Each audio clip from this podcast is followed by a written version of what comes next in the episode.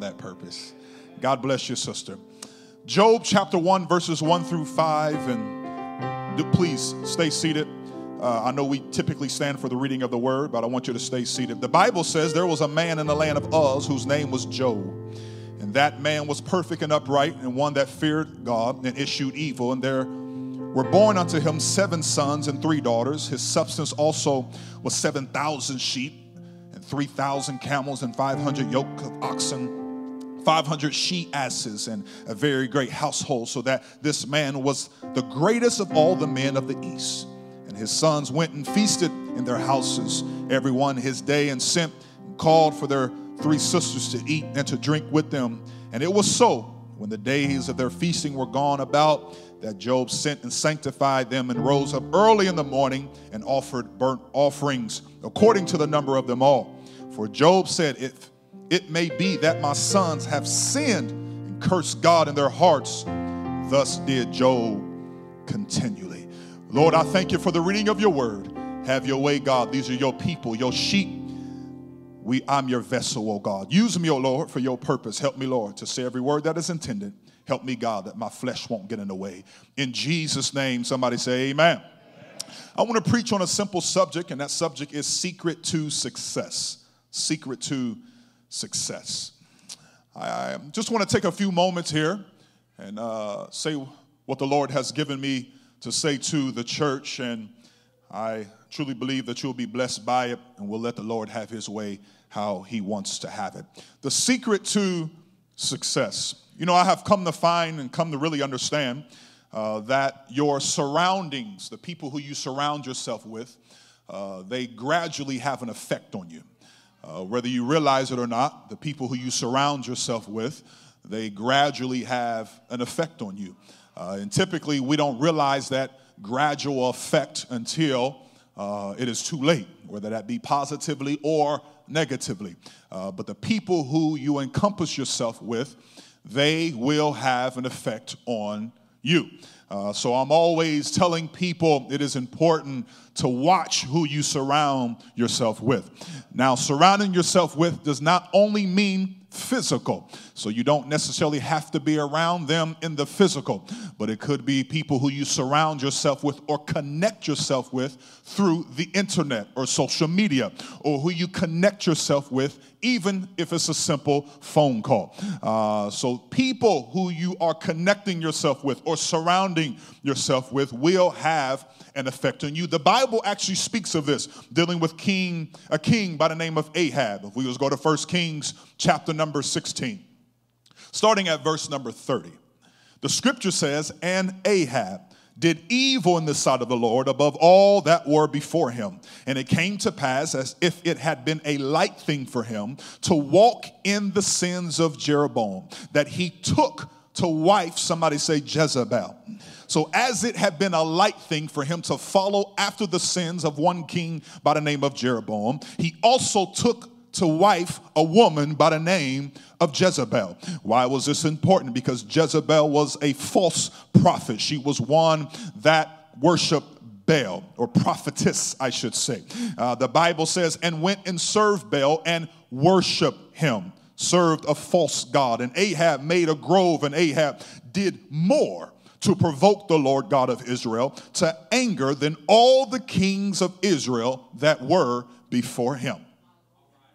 So when Jezebel, speaking of Jezebel, this woman who he has now connected himself with, ah, because it is important, as I said, who you connect yourself with. Now he has connected himself with this woman by the name of Jezebel.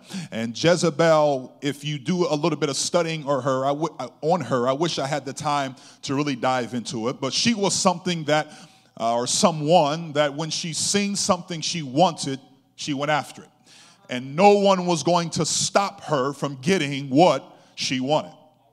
Matter of fact, there was a man by the name of Naboth. Uh, uh, uh, let's go to 1 Kings chapter number 21 just for a moment here. There was a king by the name of Naboth, uh, excuse me, a man by the name of Naboth who had a vineyard and Jezebel had this man killed over his vineyard because Ahab went to him asking for a vineyard and Naboth refused to give up his vineyard. And so Jezebel, uh, in all of her might and what she wanted, she sent people to have Naboth killed so that she and the king could have the vineyard that Ahab wanted. So if you told Jezebel no, she would find a way to turn it into a yes. But see, that's important to understand because now Ahab has connected himself with someone with this type of spirit. She was the one that would take matters into her own hands. But we will find in 1 Kings chapter number 21 that God held Ahab accountable for the vineyard. Even though Jezebel was the one that had the messenger sent to Naboth to have him killed because he said, No, I'm not selling my vineyard. But Jezebel sent people to have him killed so that they could take the vineyard. But yet, the Bible says in 1 Kings 21, starting at verse number 17, it says, And the word of the Lord came to Elijah the Tishbite, saying, Arise, go down to meet Ahab, king of Israel, which is in Samaria. Behold, he is in the vineyard of Naboth. Whether he is gone down to possess it, and thou shalt speak unto him, saying, Thus saith the Lord, Listen, hast thou killed and also taken possession? Now, notice, Ahab did not send the messengers to go kill Naboth, but the one he was connected to sent the messengers to go kill Naboth. But God held who accountable? He held Ahab accountable. Why? Because he expects more out of you and I than people that have no idea who he is. The scripture says in verse number 19, and thou shalt speak unto him, saying, Thus saith the Lord, Hast thou killed and also taken possession? Hast thou? And thou shalt speak unto him, saying, Thus saith the Lord, In the place where dogs lick the blood of Naboth, shall dogs lick thy blood, even thine. And we read here in verse number 20, this is very interesting. Now that Elijah has come to meet King Ahab, King Ahab has gotten himself in a position, in a place to where now, even when the man of God comes to meet him, the scripture says, and Ahab said to Elijah, Hast thou found me on my enemy? Ahab has become so cold hearted and stiff necked to now, when the man of God comes to meet him, he considers him an enemy. Why is this important? Because Ahab not only sinned, but now he is connecting himself with other people that sin. And when you get connected with people or surround yourself with people that are going down the wrong path, even if you try to connect with them for the right purpose, because there are many people that say, Well, I'm trying to win them to the Lord. Well, how far are you willing to go to try to win somebody to the Lord? How far are you willing to go? What are you willing to do to win them to the Lord? Because the Bible says that Jesus sat with sinners. He did not conduct himself as a sinner. There is a distinct difference. That's why the Bible lets us know that we should put a separation between holy and unholy. We should put a separation between clean and unclean. But Ahab did not put a separation. No, he joined himself with someone that was unholy. So now he has got to the place in his mind to where even when the man of God comes to meet him and greet him, he calls him an enemy. So the Bible says in 1 Kings 21, verse number 25, but there was none like unto Ahab which did sell himself to work wickedness. Do you see that? I'm going to say that again. He sold himself. He sold himself to work wickedness in the sight of the Lord, whom Jezebel, somebody say Jezebel, whom Jezebel, his wife, stirred up. His wife was able to stir up the very works of wickedness. Mm-hmm. Now, I'm not here preaching against women. I'm here saying against the spirit of Jezebel uh, because some of us are connecting ourselves with the wrong people. And if you will allow a spirit of Jezebel to connect with you, you will become stirred up, but it will be the wrong type of stir up. It won't be the stirring of the Holy Ghost, it will be the stirring of wickedness. So we must watch our surroundings. Some of us need to go back to the drawing board, if you will, and say, Who am I connecting myself with? Maybe I need to separate myself from people that are stirring up wickedness and connect myself with someone that's stirred up in the Holy Ghost. The spirit of Jezebel is mentioned in the book of Revelations. Revelations 2, verse number 20. It says, Notwithstanding, I have a few things against thee I've got a few problems here, the Lord is saying, because thou sufferest thou woman Jezebel, which calleth herself a prophetess to teach and seduce my servants to commit fornication. This fornication was to cause people to serve other gods, to cause people to put other things before the Lord Jesus Christ and to eat things sacrificed unto idols. And I gave her space to repent. I gave her space to repent of her fornication, and she repented not. So the Bible says, Behold, I will cast her into a bed, and then that commit, and then them, excuse me, and them that commit adultery with her into great tribulation. So the Bible is letting us know here that the Lord gave Jezebel an opportunity to repent, but she decided to continue to do what she wanted to do. And so the scripture says, she says, okay, well, I'm going to lay you and put you to the side, or the scripture says, in the bed.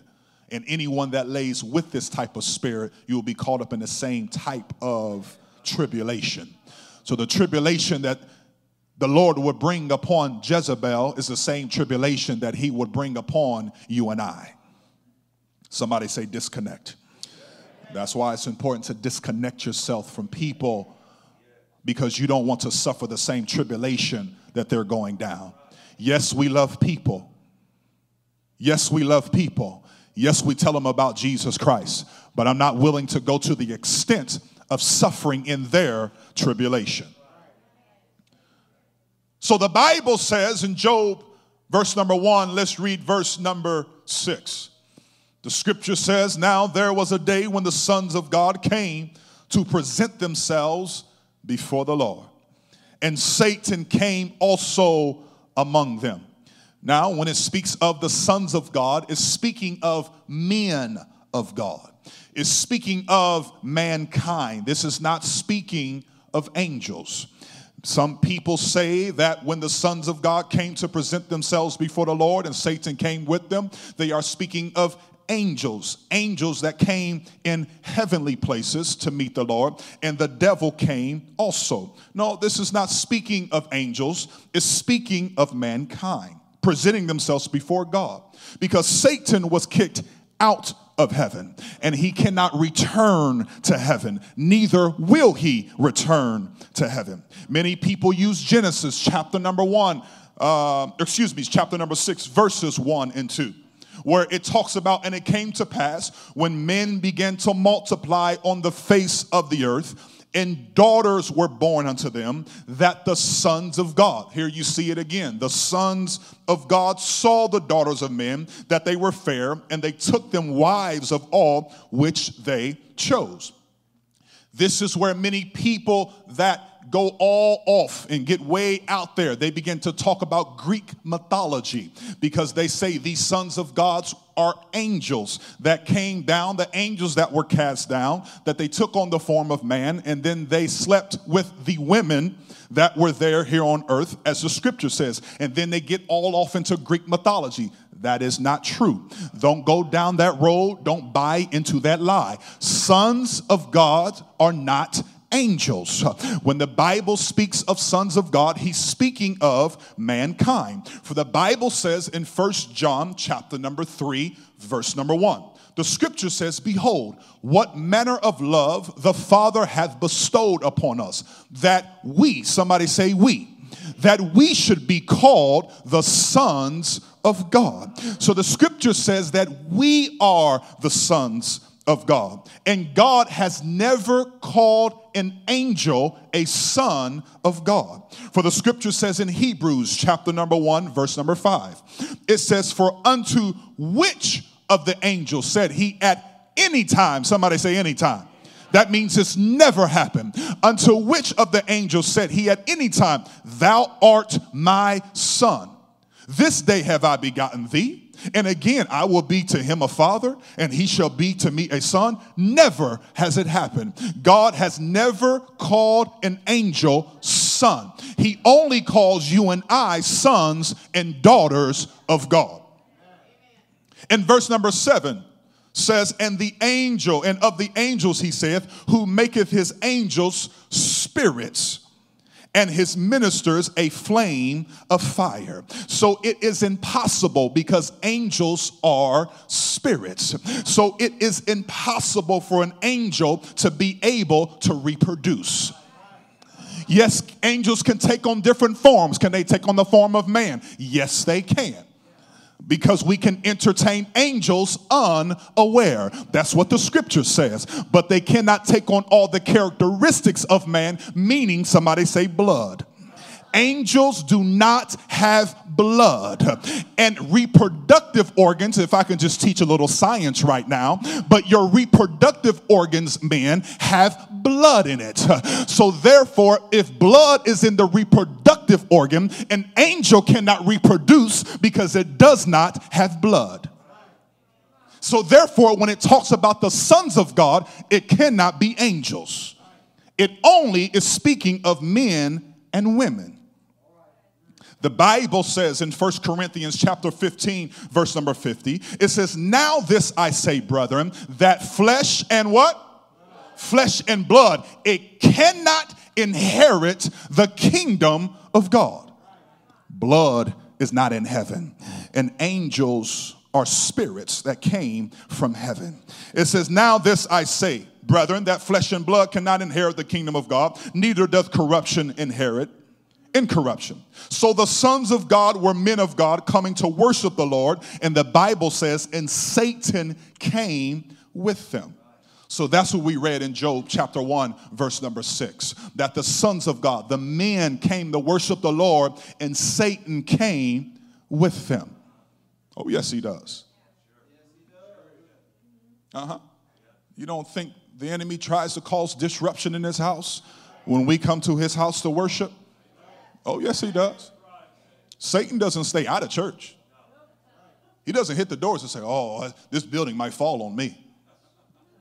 You know some folks say that? This building might fall on me if I walk in here. Lightning might strike a couple times if I walk in here. No, if Satan can walk in here, you can walk in here. That's a pretty good point, ain't it? Come on in here and let God change your life.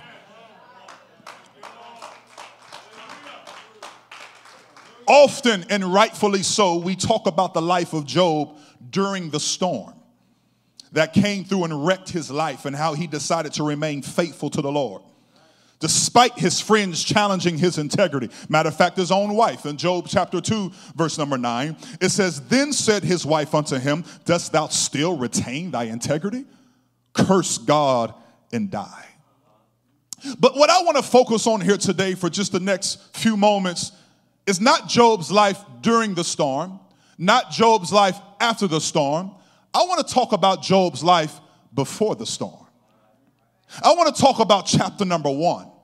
Because if you read chapter number one, it will give you better understanding of the next 41 chapters.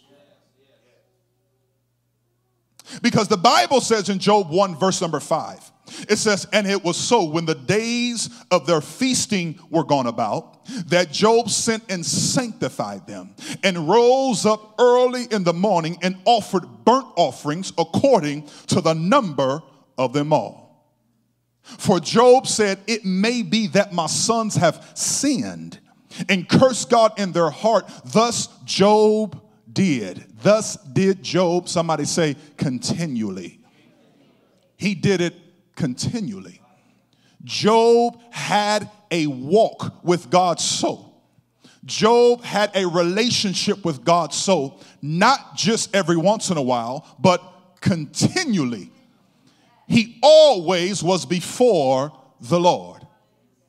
And so this helps me to understand now that as the things begin to take place, and as one person would come and say, Your children are dead, one person would come and say, All the cattle's gone, another person would come and say, This is gone. All these things begin to take place. And we get to Job chapter 1, verse number 20. The Bible says, Then Job arose and rent his mantle and shaved his head and fell down upon the ground. And what did he do? He worshiped. And the Bible says in verse number 21, it says, And said, Naked came I out of my mother's womb, and naked shall I return hither. The Lord gave, and the Lord hath taken away. But blessed be the name of the Lord. And the scripture says, In all this Job sinned not, nor charged God foolishly. Why? Because Job had a lifestyle of preparation before the storm.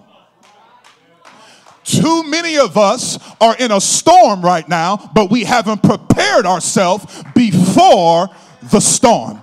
And too many of us wait until the storm comes and then you want to respond based on the winds of the storm. Well, I've come to wake somebody up here this morning. You need to take note from the first chapter of Job instead of worrying about chapters 3, 4, and 5. The reason why Job was to make it throughout the storm was because of his life preparation before the storm. What I want to help somebody here understand is that there is a secret to the success of Job's life. You want to know why he was able to get double for his trouble was because he was willing to put in the time before the trouble came. But too many of us don't want to pray. We don't want to fast. We don't want to come to church. I'm not talking to nobody in here. Uh, we don't want to do the things that we sacrifice before the storm comes. Because if you put in the time before the storm comes, you can say, Blessed be the name of the Lord. And you will not curse God. You can have a mindset like Job, where he fell down on his face and he did what he always used to do, which is worship. See, I have found when you can worship God before the storm, it's easier to worship God during the storm. I'm here to tell you if you don't have a lifestyle of worship before the storm, don't expect yourself to worship during the storm. See, that's when people come into the church with their head hung down low. They don't really know what to do, they don't know which way to turn. But if you worship before the storm. Even when the storm is going on, you will still have a mindset to worship the Lord. Why? Because I've got an understanding it is through the storm that the Lord is able to keep me. That is the secret to Job's success. You want to know why he got double? If you need double for your trouble, I challenge you to worship him right now. Don't wait until that battle is over. You begin to praise him before the battle is already done. If I can learn how to pray, if I can learn how to worship, if I can learn how to sacrifice, when the storm comes, I won't lose my worship we look at Job's life and say, man, how did he do that? How did he live through that? How did he endure that? Even his friends talked about him. How did he endure that time? It was because of his life before the storm. Uh huh. I'm trying to help somebody here today because that is the secret to your success, naturally and spiritually. I can talk about this naturally too. Mm-hmm. It's your preparation before you get to work, it's your preparations in the morning. Can I talk to y'all real quick? I remember my wife and I, we were having kids. Notice I say we were having past tense kids uh-huh, when we were having children. I remember when my wife used to pack the bags before we went to the hospital. She didn't wait till that water broke and then start packing the bags. It's too late then. Because you might as well forget about it. I'm checked out.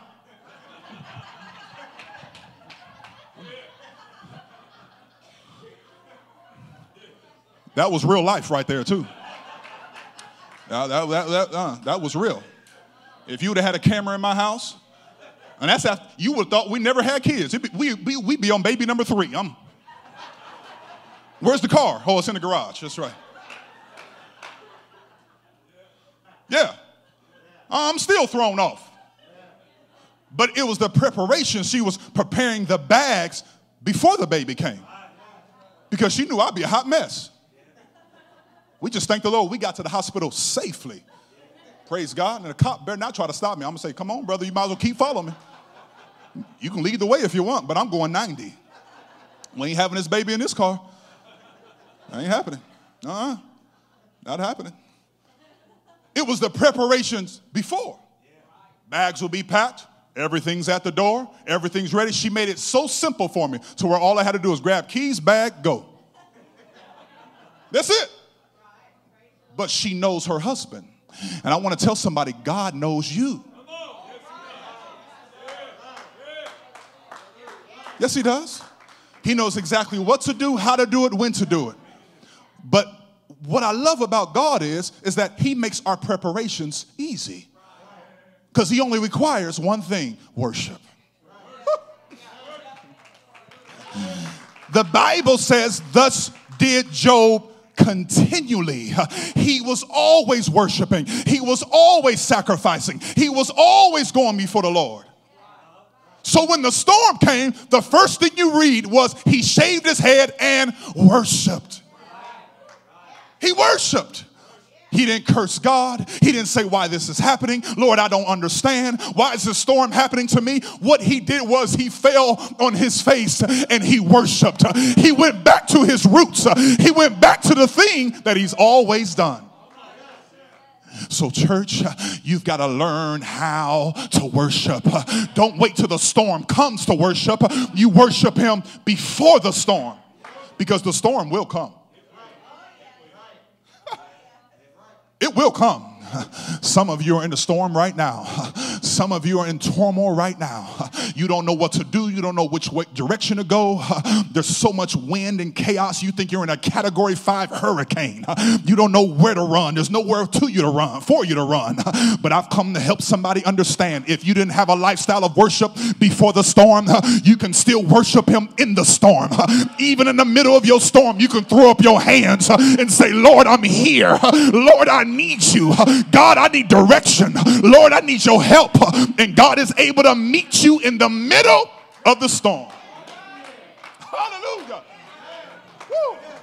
Oh, yes, he will, because he's done that for me. I know I didn't deserve to get pulled out. I know I wasn't doing things right. Oh, am I preaching to the right church? I know I wasn't praying like I should. I wasn't worshiping like I should. I wasn't doing things exactly right. But when I found myself in the middle of the storm, I was still able to say, Lord, forgive me. I haven't done the things appropriate. But Lord, now that I'm here, I need your help. I need your guidance. I need your instruction. Lead me, Lord and I'll follow. Oh, yes. Uh huh. Because that is the secret to the success. You can look at your job on the natural. Some of the best workers, some of the best leaders are those that prepare before the task. It is the preparations they make before they start the job. The worst thing is to try to have me put together something. I'm gonna say that out loud now. So don't be calling pastor saying, hey, can you help me put together my kid's bike? Oh no, look at my kids' bikes.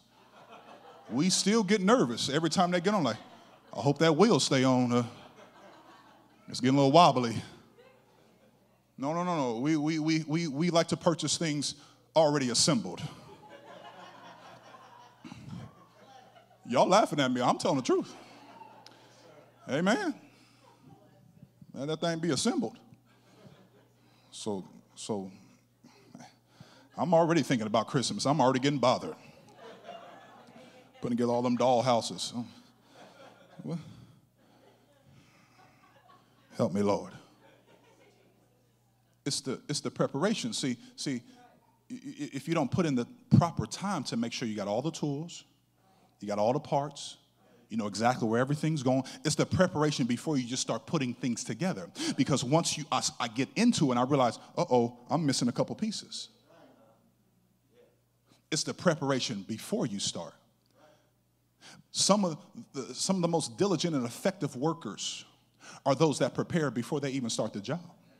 They're already preparing their mind. They're already preparing their for their day. They're already preparing for it. Mm-hmm. Yeah, I, I, I, would have people come up to me and say, you know, uh, uh, Eddie, uh, this was uh, when I was working in the corporate world. I, I don't have time to read. I, want to enhance myself. I want to better myself, but I don't have time to read. I say, really? Well, how long is your, how long is your drive into work? Oh, it's about 20, 25 minute drive if I get there without any traffic. I say, that sounds like an excellent time to read. I can't read while I'm driving. No, but there's podcasts, there's books, there's audio. You can listen to them. You can play it right through your car. And you can listen to what you want to educate yourself with. See, there's too much technology out there for us to have excuses. We just have to discipline ourselves to put in the time if we want to be successful. Because people that want to be successful, you either talk about it or you do it. There's only two types of people. You either talk about it or you actually do it. See, there's too many people in the church and in the world and society that's just talking about change, talking about success, but they're not willing to put in the time to make change and to have success. Mm-hmm. Two different types. That's it. It's the same way with the Lord. Don't just talk about what you can't do, make time to do the things that you should be doing. We cannot tell God, I don't have time to worship. You must be kidding me. I don't have time to pray. You must be kidding me. What do you mean you don't have time to pray? I don't have time to get on my knees and pray. Who told you how to get on your knees and pray? Who, who, who told you that one? Who told you you had to be in a certain area, certain position, certain. Who told you that? No. You can walk and pray. You can be in your job praying. You can walk and worship. You can be in your job worshiping. You can always make time for the Lord. You can always. And I'm telling you, that's a secret to your success.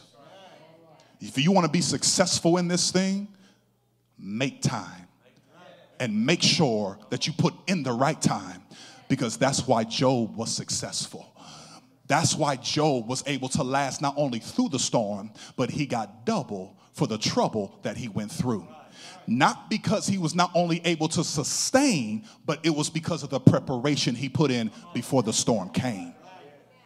Why do you think the Lord said, Have you tried my servant Job, who's perfect and upright? That's what the scripture says. He's perfect and upright. You don't become perfect or mature in the Lord and upright without worship, without prayer, without sacrifice. These were things that he was doing before the storm even came. So, because the Lord knew his character, because the Lord knew what type of individual he was, yeah, you can try it all day. But the same Job that I see today is the same Job we're going to see next week. And Job remained the same in his worship he continued to hold on to his integrity. I'm here to tell you one of my one of my favorite quotes, and I hope I'm quoting this right. You don't change anything about yourself until you change something in your daily routine. Your daily routine must change in order to change something about yourself. If you want to make a change in you, you must change something in your daily routine.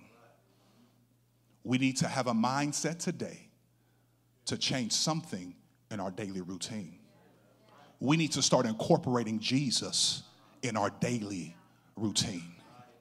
The Bible says, Thus did Job, somebody say continually. Let's lift our hands unto the Lord right now. Come on, let's lift our hands unto the Lord. Let's lift our hands unto the Lord.